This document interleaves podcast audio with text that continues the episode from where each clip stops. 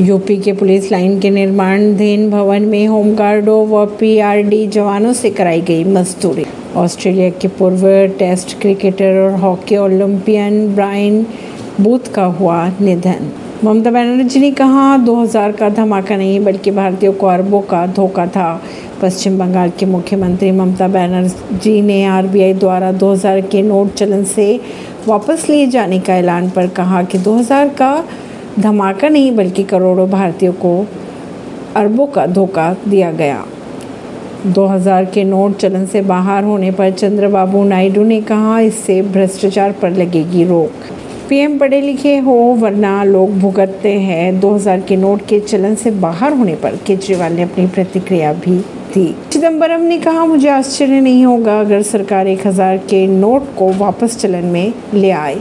ऐसी खबरों को जानने के लिए जो ये जनता श्रेष्ठता पॉडकास्ट से। परवीन दिल्ली से।